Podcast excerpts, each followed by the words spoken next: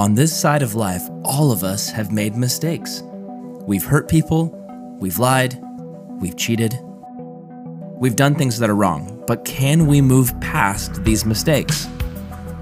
Can we turn from darkness and walk away into light? So often it feels like these mistakes can just hold us down and hold us back from the life that we're meant to live. We can sit around and just think over and over and over again about these mistakes, and they can honestly haunt us. Well, today on Ask Youth Pastor, we're going to tackle that question.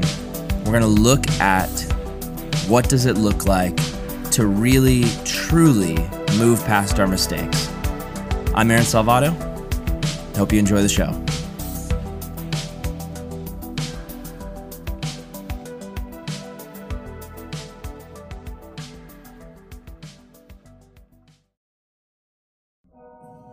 If you've made mistakes, can you move past them? Well, whoever's asking this question, I'm assuming you've made a huge mistake. I don't know what you did. I don't know if you cheated on a test. I don't know if there's a body buried in your backyard. I really don't know the uh, the extent of your mistake. But here's what I do know everybody makes mistakes, everyone has those days. That's a song. By, I want to say, Katy Perry? That's probably also a mistake. Here's the reality every single one of us does stupid things. You see, we all we're born with this thing called sin nature, which means as a result of Adam and Eve, our first parents, making a huge mistake of eating the fruit in the garden, which I mean, think about that for a second. We we tend to rate mistakes based on a hierarchy of like what we deem little mistakes. You know, we say, "Oh, it was just a little white lie." But and then we of course we have the big mistakes like murder. But think about what adam and eve did. They god said don't eat a fruit and they ate a piece of fruit. It's like the equivalent of you know your mom made cookies and she says don't touch the cookies until your father gets home.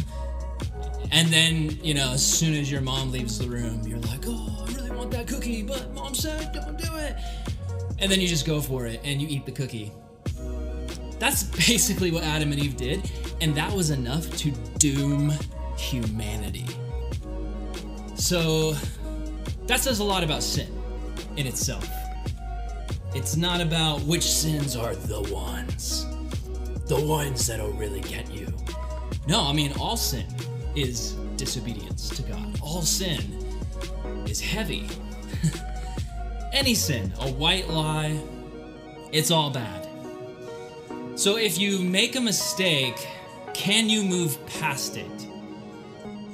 Well, I would say, yeah. Yeah. In fact, that is a huge part of the heart of the gospel. It's moving past your sins. It's like the Apostle Paul says, pressing onward, forgetting the things that are past, and moving towards the goal in Christ. You see, if you've made a mistake, if you've sinned, let's say, let's say you cheated on a test, and you got an A plus plus plus, but you know in your heart that you cheated, that you that you made a mistake. Well, Here's how you move past that sin you go to God and you repent. You pray and you say, God, I, I blew it. Like, I, I thought I was going to fail and I was supposed to study, but I stayed up late playing Xbox.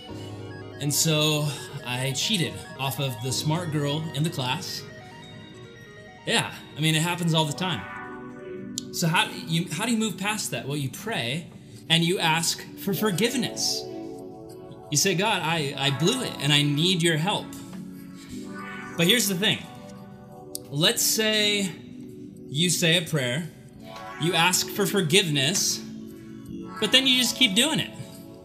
Well, if that's the case, you really haven't moved on from your mistake.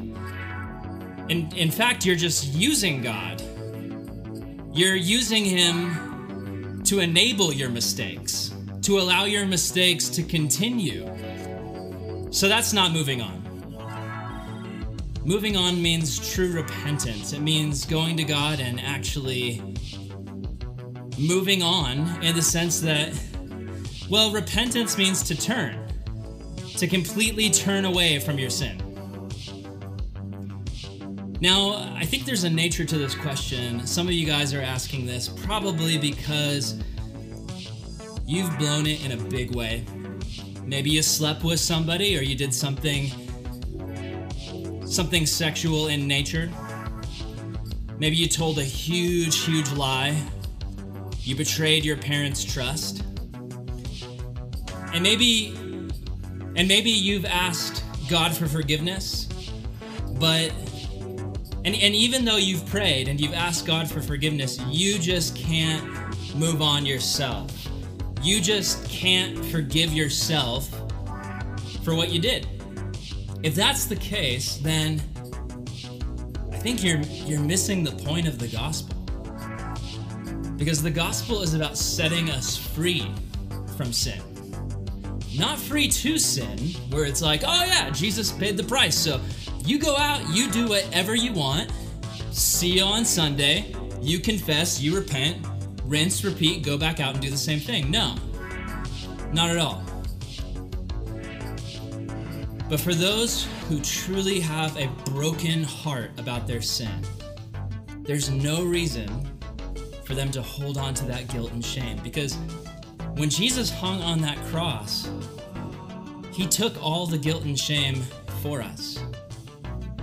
Think about how shameful it would be to hang naked on a Roman cross, bleeding to death, suffocating. That's what Jesus did for us. And so if if you come to Jesus with a heart of repentance that says, God, I've messed up, I'm brokenhearted, I've really made a mistake, and I need your help. Guys, I mean, Jesus is so ready to help you move on. If you're holding on to your guilt listening to this for anything you did in the past, you don't need to feel guilty about it. You've been forgiven, you're clean. In God's eyes, it's like you never did it. Now, I mean, this gets tricky because if you, let's say, let's say you murdered somebody, okay? I mean, Lord forbid, but let's say you murdered somebody. And then you pray and you're brokenhearted and you ask God for forgiveness. He's gonna forgive you. But that doesn't necessarily mean that you're off the hook. If they find the body buried in your backyard, then you're gonna face some consequences. You're you're probably gonna go to jail. In fact, I'd say 100% chance you're gonna go to jail. Does that mean that God didn't forgive you? No, you're forgiven in Jesus' sight, but you still have to face the consequences of your actions. It's the same thing. You can tell a lie, you can sleep with somebody, you can sin in some way, and even though you're forgiven by Jesus, you still are going to have to face the consequences of your actions, one way or another.